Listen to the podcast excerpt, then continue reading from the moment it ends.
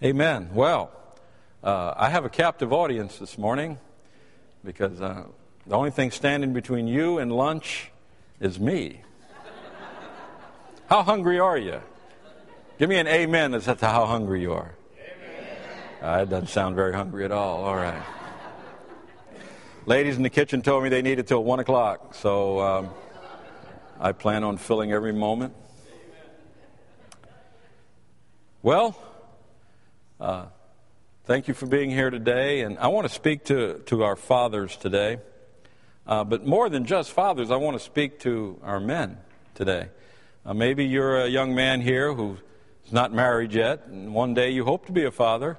But today's message will apply to you as, as well as it will to, to those men today here who are fathers. And then there's some of us, like myself, who are children are all grown, but we're grandfathers. And uh, I got to tell you, that's the best part of life right there, is the grandchildren.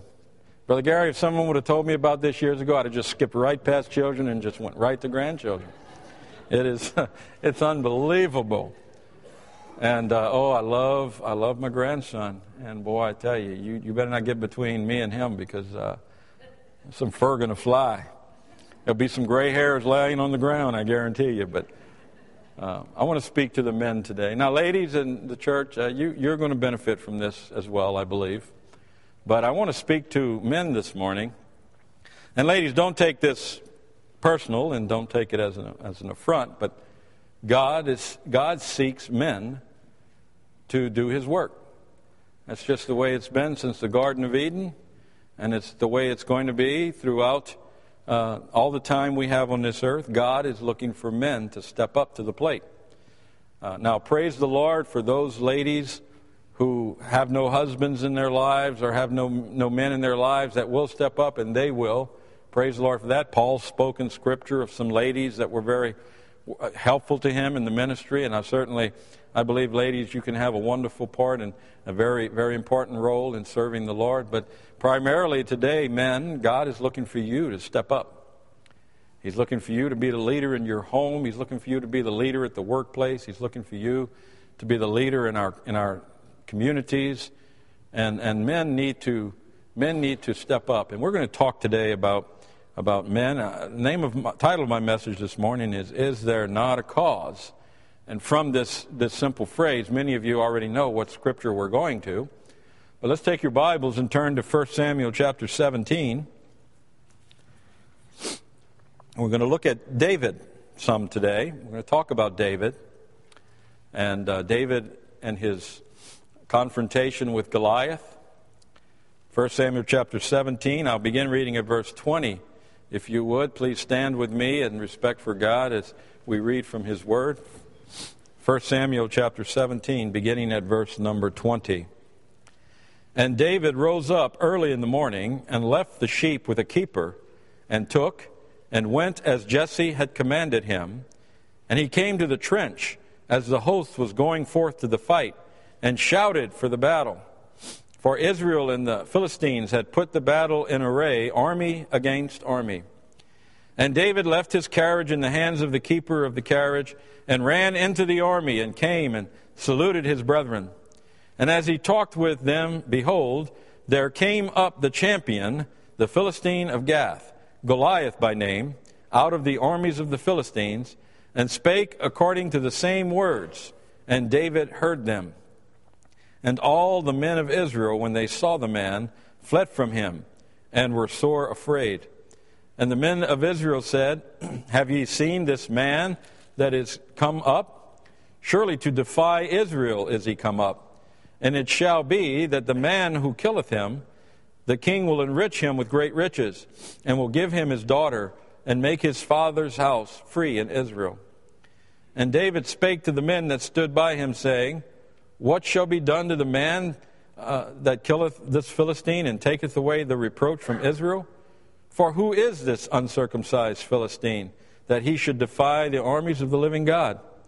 And the people answered him after this manner, saying, So shall it be done to the man that killeth him. And Eliab, his eldest brother, heard when he spake unto the men. And Eliab's anger was kindled against David. And he said, Why camest thou down hither? And with whom hast thou left those few sheep in the wilderness? I know thy pride and the naughtiness of thine heart, for thou art come down that thou mightest see the battle. And David said, What have I now done? Is there not a cause? Let us pray. Our Father, we come before you this morning, and Lord, we, we fail to understand why you love us as you do. Father, we are a feeble people. We are, we are a wicked generation, yet you love us. And you've, Father, you've, you've regenerated us and you've cleansed us. You've empowered us to live for you, and we are so thankful today.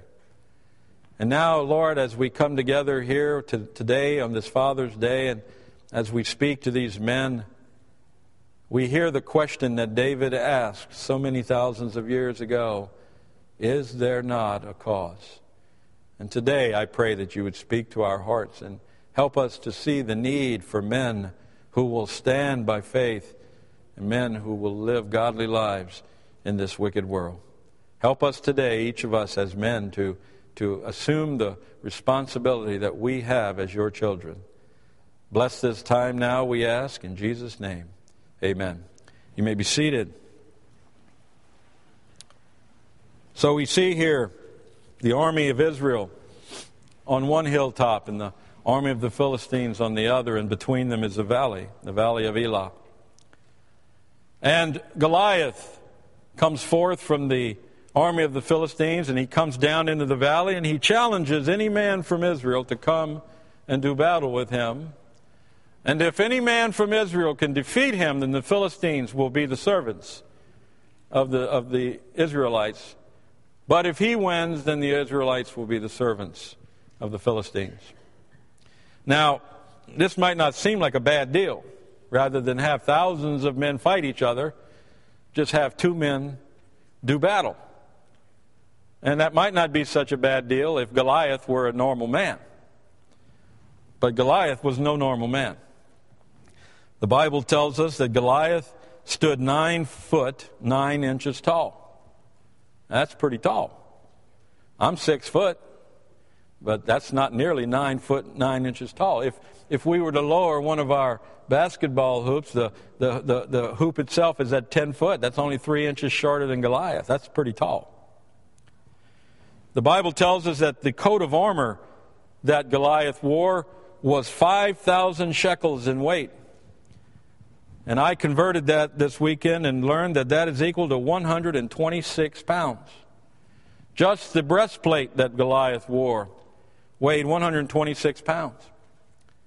The shaft of his spear was the size of a fence post in diameter. And according to the common uh, ornaments of the day, the shaft of the spear would have been approximately somewhere between 19 to 26 feet in length. This ceiling, if I'm not mistaken, is at 24 feet. Goliath would have had a spear that would have been nearly the length of the ceiling to the floor and would have been the diameter of a fence post. The head of his spear, the Bible tells us, weighed roughly 15 pounds. His total armor, according to historians, is estimated to have weighed at least 225 pounds. That would have been almost like having me jump on Goliath's back as he ran across the field. You'd say, How much more than that do you weigh? None of your business.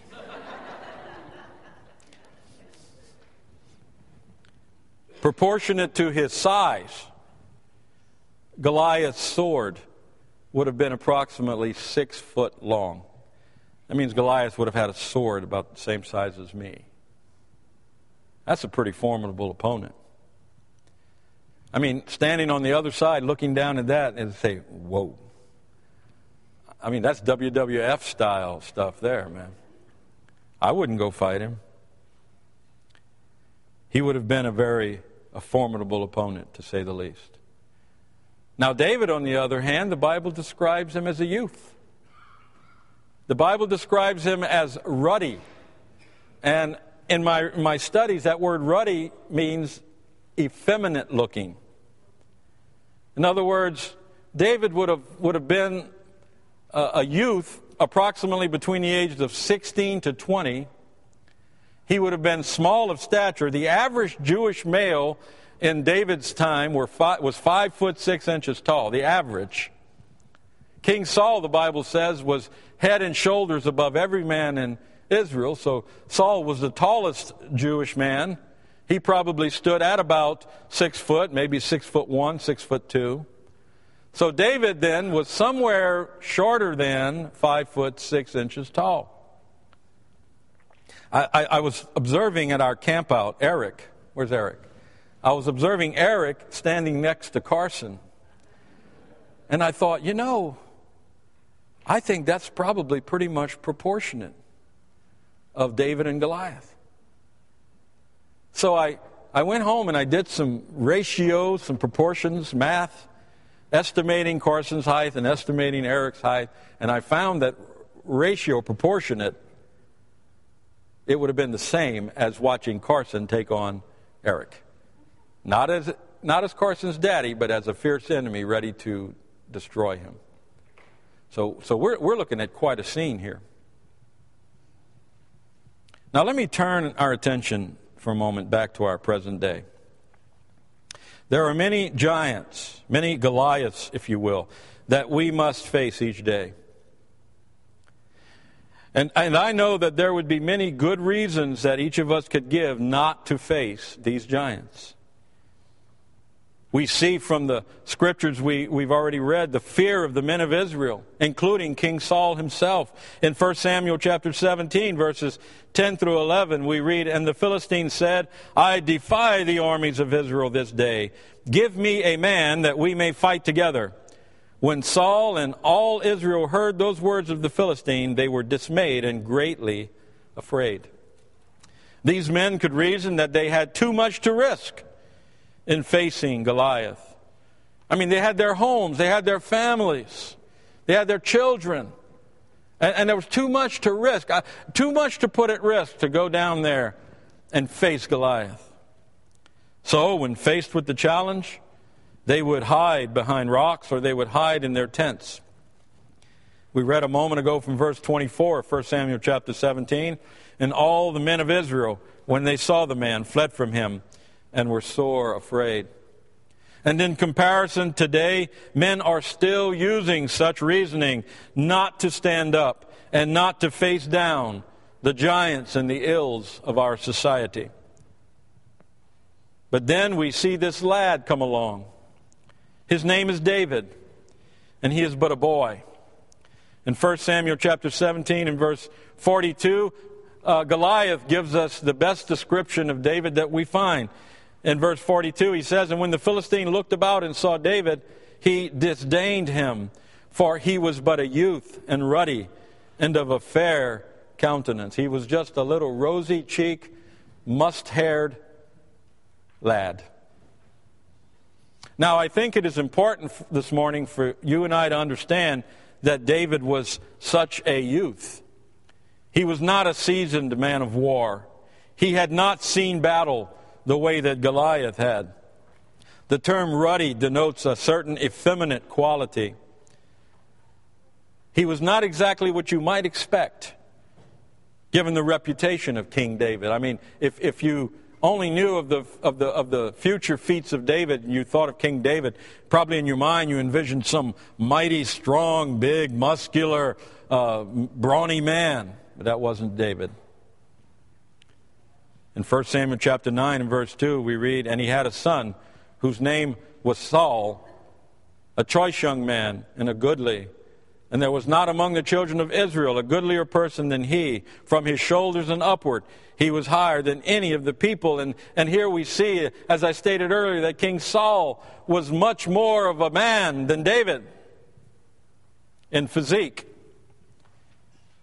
Yet, while the soldiers of Israel's armies cowered in fear, so did King Saul, the man who should have gone down and confronted Goliath, for he was the anointed of God.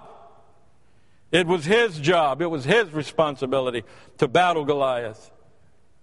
But he hid in his tent. But along comes this young lad. And I could almost picture David out there talking with the soldiers, and here comes Goliath, and Goliath starts defying God. And I could almost see David climb up on a little rock and look down at that big old brawny man and says, Who is this guy? How dare he defy my God? And David's brother Eliab said, Ah, get down from there, David. I know you. You're nothing but a show off, a big mouth. Shut up and get down. And David looked at his brother Eliab and said, What have I done? Is, not, is there not a cause? And that's what I ask today. Is there not a cause? My question to every man in this room today is there not a cause? Isn't it about time that God's children stand up and confront those that would blaspheme the name of God? Isn't it about time that, that we follow the example of David and confront the Goliaths that we face. Now, that being said, I want to spend as brief a time as I possibly can this morning looking at the common truths that tie you and I today to David. The things that were a part of his life that are also a part of our lives and will enable us and help us to be the kind of men that David was. The kind of men who see and accept the challenge that we face today. So, first this morning, number one, I want us to see that David was chosen by God. I'd like for you to turn with me in your Bibles to 1 Samuel chapter 16, just the very chapter preceding the one that we started with. And we'll begin reading at verse number 1. And the Lord said unto Samuel, How long wilt thou mourn for Saul, seeing I have rejected him from reigning over Israel? Fill thine horn with oil and go. Uh, I will send thee to Jesse the Bethlehemite, for I have provided me a king among his sons. Now, save a little time. Let's jump on down to verse 4. And Samuel did that which the Lord spake, and came to Bethlehem. And the elders of the town trembled at his coming, and said, Comest thou peaceably? And he said, Peaceably I am come to sacrifice unto the Lord. Sanctify yourselves, and come with me to the sacrifice. And he sanctified Jesse and his sons and called them to the sacrifice. And it came to pass when they were come that he looked on Eliab and said, Surely the Lord's anointed is before him. But the Lord said unto Samuel, Look not on his countenance or on the height of his stature, because I have refused him. For the Lord uh, seeth not a man, not as a man seeth. For man looketh on the outward appearance, but the Lord looketh on the heart. And let's skip a little time and jump on down to verse 11. And Samuel said unto Jesse, Are here all thy children? And he said, There remaineth yet the youngest, and behold, he keepeth the sheep. And Samuel said unto Jesse, Send and fetch him, for we will not sit down till he come hither. And he sent and brought him in. Now he was ruddy, and withal of a beautiful countenance, and goodly to look to. And the Lord said, Arise, anoint him, for this is he. And we see from from this story that we've just read that Jesse had eight sons. Seven of them were, were, were men of great stature, men of great physique. But we see that God rejected those seven, and he chose David. You see, God didn't choose the biggest, He didn't choose the fastest, He did not choose the most intellectual. In Acts chapter 13 and verse 22, we read, And when he had removed him, he raised up unto them David to be their king, to whom also he gave testimony and said, I have found David the son of Jesse, a man after mine own heart, which shall fulfill all my will. We read just a moment ago that the Lord said he, that man looks on the outward appearance, but the Lord looks at the heart. And what he saw in David, though he be a lad, was a man with a heart for God. David was a man called and chosen by God. But then again, so are you and I today if we be the children of God. We are called and we are chosen by God. And, and we may think to ourselves, well, you know, God can't use me because I'm too young. Maybe that's, a, maybe that's what some teenager says here today. Or maybe some young man says, Well, God can't use me because I'm not, I'm not strong enough, I'm not big enough, I'm not fast enough. We are all chosen today. We're all called and chosen by the sovereign will of God. In 1 Peter 2 9, we read, But ye are a chosen generation, a royal priesthood, and holy nation, a peculiar people, that ye should show forth the praises of him who hath called you out of darkness into his marvelous light. We've been chosen today, but not by our will or desire, but by the will of God. In John chapter 1, we read, But as many as received him, to them gave he power to become the sons of God, even to them that believe on his name, which were born not of blood, nor of the will of the flesh, nor of the will of man, but of God. Yes, it is by God's will that I am born again today. God has called me from death and darkness. We read it just a moment ago, 1 Peter 2 9 again. But ye are a chosen generation, a royal priesthood, and holy nation, a peculiar people, that you should show forth the praises of him who hath called you where? Out of darkness into his marvelous light. David was but a boy, and he was called by God. He was chosen by God because God saw in David that which would, a man who would fulfill his will. And today I pray that you and I could be those kind of men. The kind of man that, that, that in our heart God sees and knows that we will fulfill the will that He has given us. He has chosen us today to live unto Him for all eternity. Paul wrote in Ephesians chapter 1 Blessed be the God and Father of our Lord Jesus Christ, who hath blessed us with all spiritual blessings in heavenly places in Christ, according as he hath chosen us in him before the foundation of the world, that we should be holy and without blame before him in love having predestinated us unto the adoption of children by Jesus Christ to himself, according to the good pleasure of his will, to the praise of the glory of his grace, wherein he hath made us accepted in the beloved. He has ordained us to witness for him today, each one of us. John 15, he tells us, Ye have not chosen me, but I have chosen you and ordained you that ye should go and bring forth fruit, and that your fruit should remain.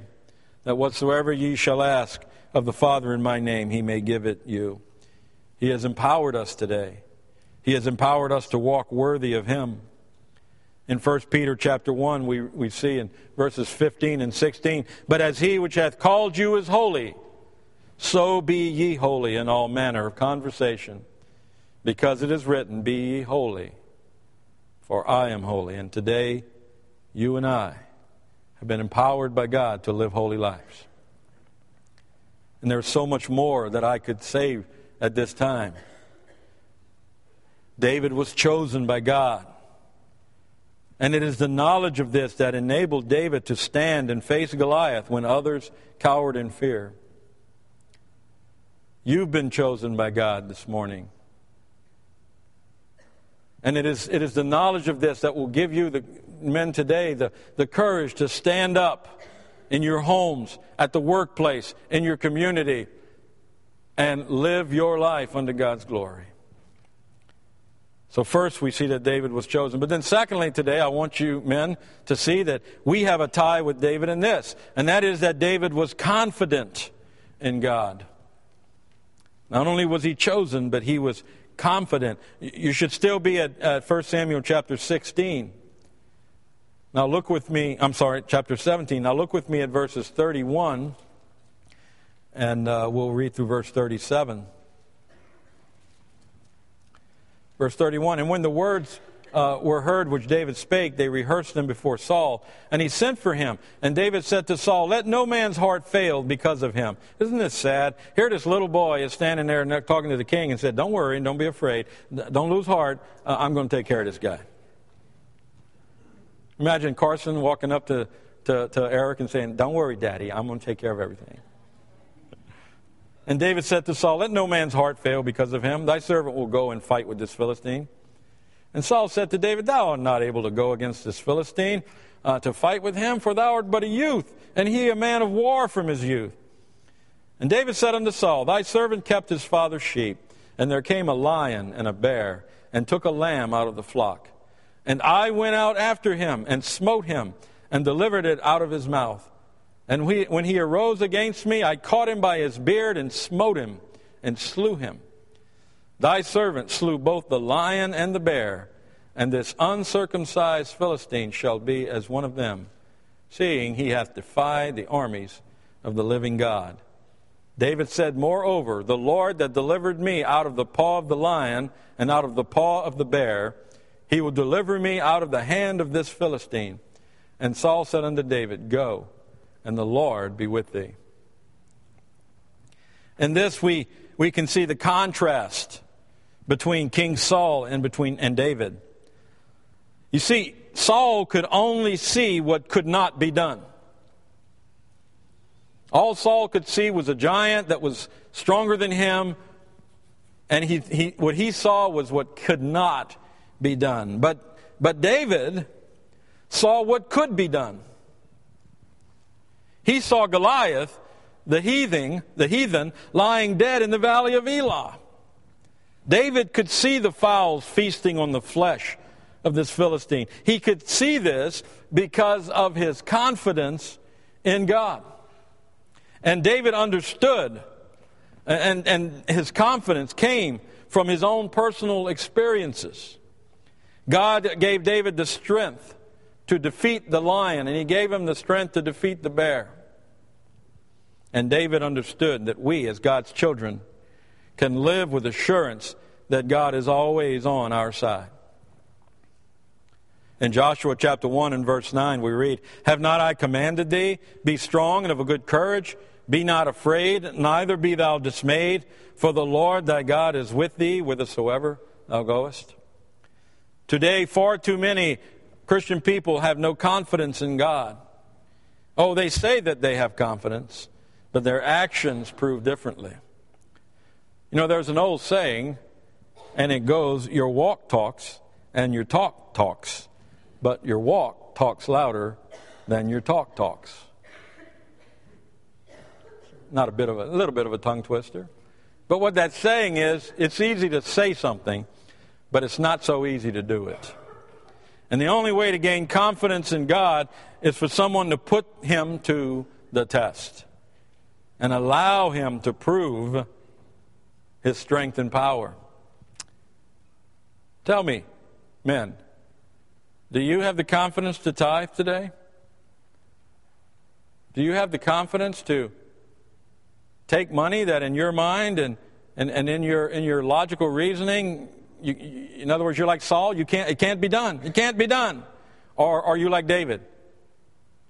Well, I don't know how it's going to get done, but it's going to get done because it's God's will. And God will do what God will do. Do you have the confidence today to serve the Lord? Have you been, have you been called to do something? Have you been approached to do something and you say, I can't do that? I don't have the ability to do that. I, I, I can't do that. Are you like Saul and you, you look at what can't be done? Or are you like David and looks at what can be done? Not because you're doing it, but because God is doing it. And this is the confidence David had. David looked at that nine foot nine inch man and said, I, I don't know how I'm going to beat you, but I'm going to beat you. I'm not sure exactly how it's going to happen, but you're going down. Because he had confidence. He had the confidence to know that if he was doing the will of God, it was going to be done.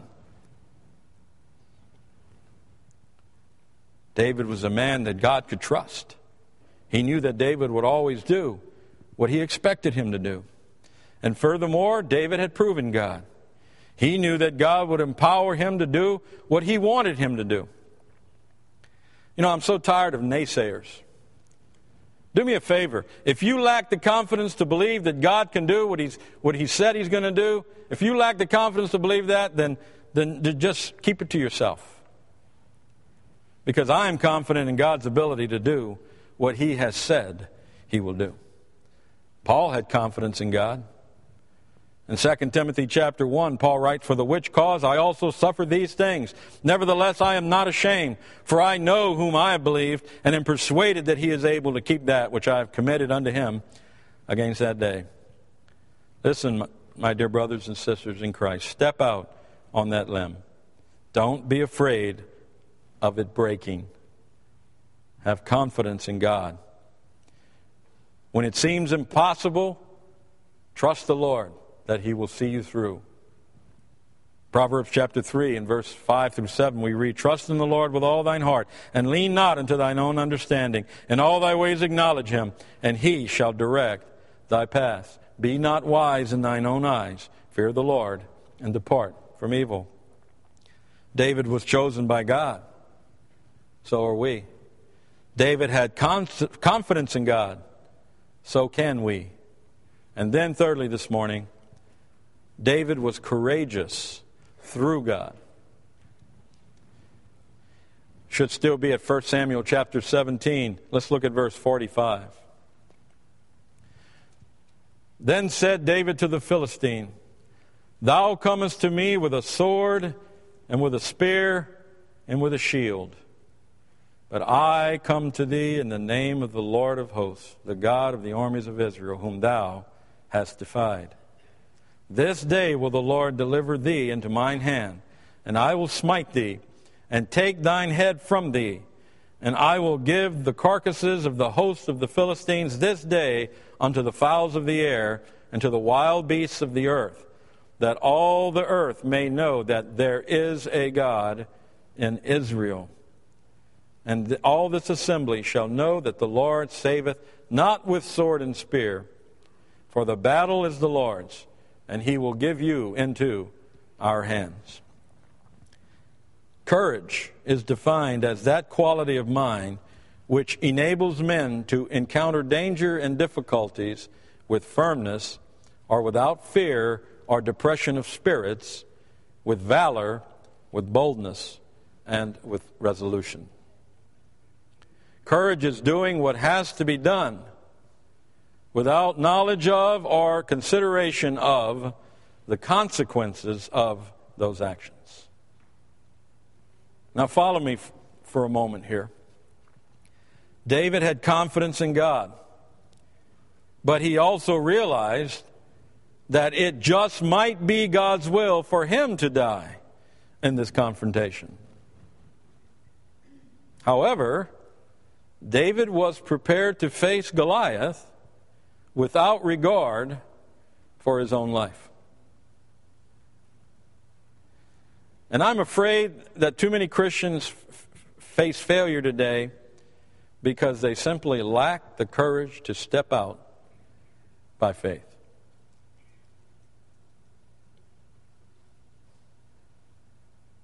What are you willing? Let me ask you a minute. What are you willing? What price are you willing to pay for your wife and children today? Is there any danger you would not face to defend and protect your wife and children?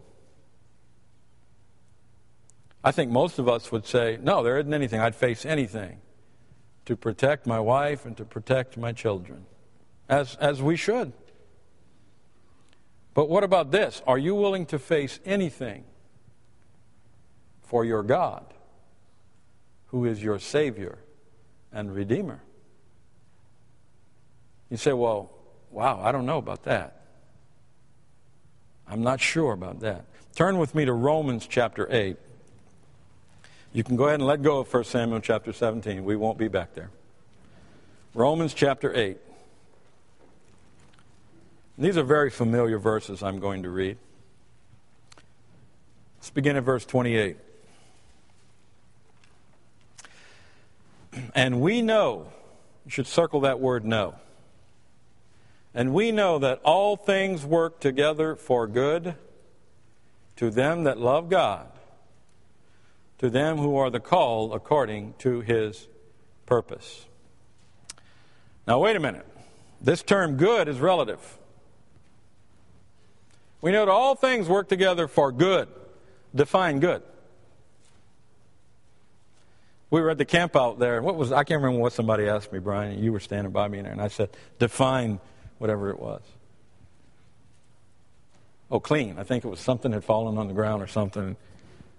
That's not clean. I said, "Define clean." Because clean is a, clean is a matter of perspective, isn't it? It's relative. To a starving child in a, in a, in a foreign country, that piece of sausage that fell on the ground is perfectly good to eat. Whereas to a spoiled, rotten American, it's not. So we need to, we need to define good in this verse. Good by whose, by whose perspective? From, from whose perspective? Good by yours or good by God's? Now remember, God's, God's idea of good is a lot different than ours.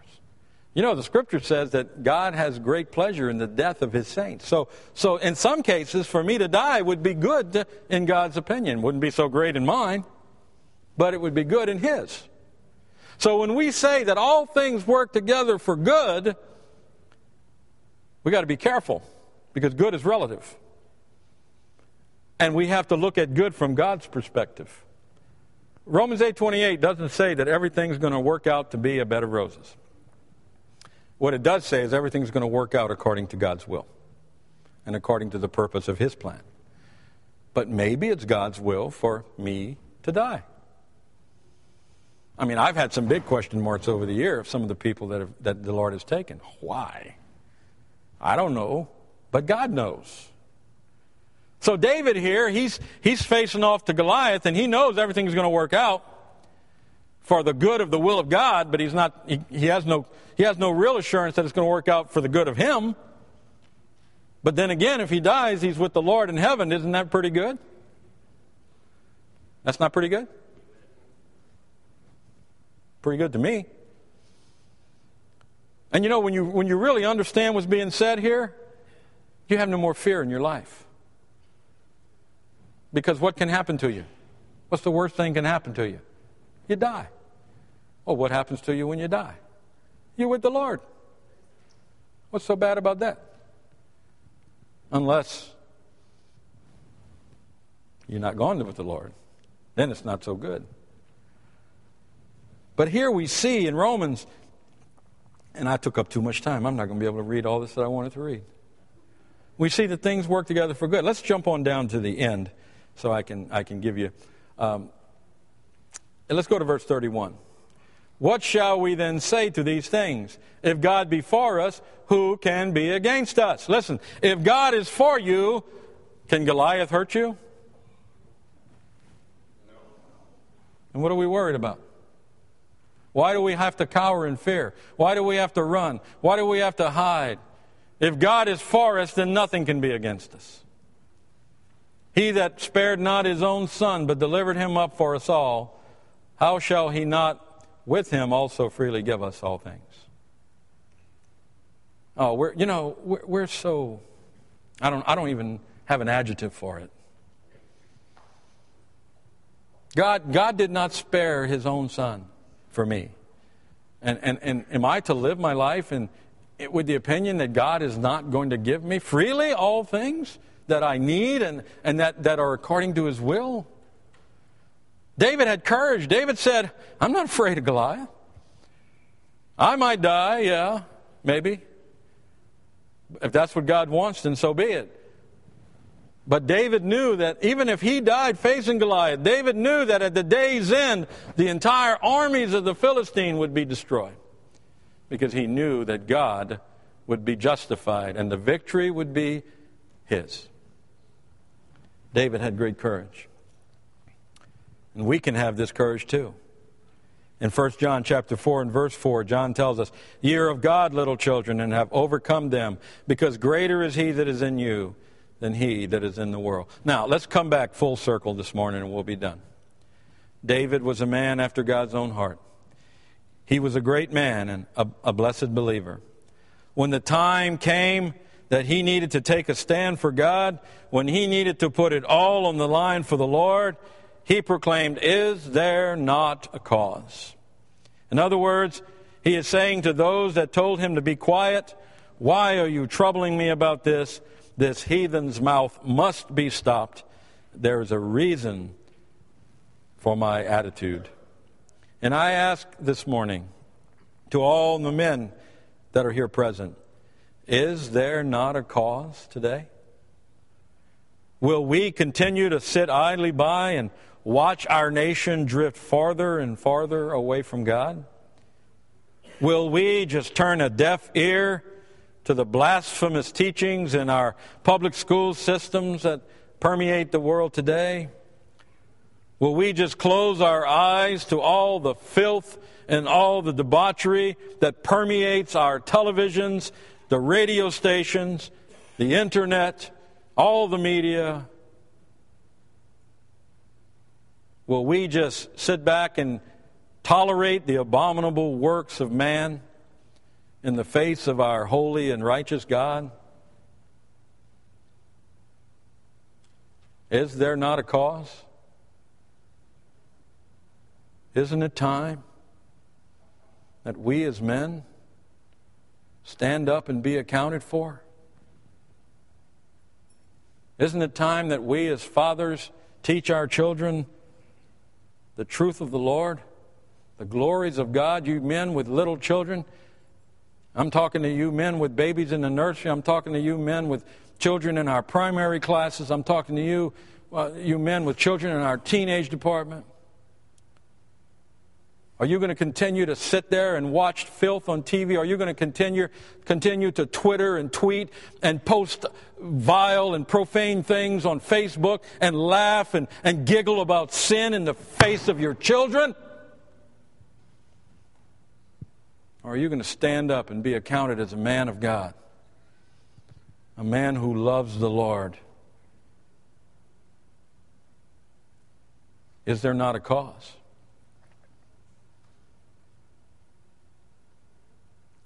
I can't answer for you, but I can answer what I believe. If you get an email from me, this will be in the signature. Joshua 24. Now therefore fear the Lord and serve him in sincerity and in truth, and put away the gods which your fathers served on the other side of the flood and in Egypt, and serve ye the Lord. And if it seem evil unto you to serve the Lord, choose you this day whom ye will serve whether the gods which your fathers served that were on the other side of the flood, or the gods of the Amorites, in whose land ye dwell. But as for me and my house, we will serve the Lord. I don't want to make anyone mad today. I, I don't want to hurt anyone's feelings today. But I, as the preacher in this pulpit today, cannot allow you men to step out of here this morning without challenging you to make a choice, to choose a side. Who are you going to serve? Are you going to serve Jehovah God? Or are you going to serve the gods of our fathers on the other side of the flood? Joshua said, As for me and my house, we're going to serve the Lord. What about you today? Is there not a cause? Uh, there most certainly is a cause. And as I said, ladies, that doesn't exclude you. There's a cause for our mothers today to be chaste and godly women in the home and teach their daughters to love their husbands and teach their daughters to, to, to, to live a, a moral life. Oh, there's a big cause today, folks. My prayer today is that each one of us in this room will accept our responsibility to answer that call. Let us pray. Our Father, Thou art worthy. Thou art worthy of honor. Thou art worthy of praise. And Lord, everything, everything that we see about us is yours. And you've called us, you've chosen us. And you've promised that you would take care of us, that you would never leave us nor forsake us. You've given us the confidence we need to live for you. And then, Lord, you've promised us the victory. You've told us that all things will work out according to your will, that we never need fear that, that we will be caught out in the darkness, but that all things will work together for good according to your purpose and plan. Give us the courage we need to live our lives with, with that truth. I pray you'd bless all that are here today I pray you'd speak to our hearts. And Holy Spirit, I pray you'd move us and cause us to make decisions, cause us to choose a side, and then live our life with the knowledge and the confidence that we are your children. Thank you for this day. I ask that you bless all that was done. For it's in Jesus' name we pray. Amen.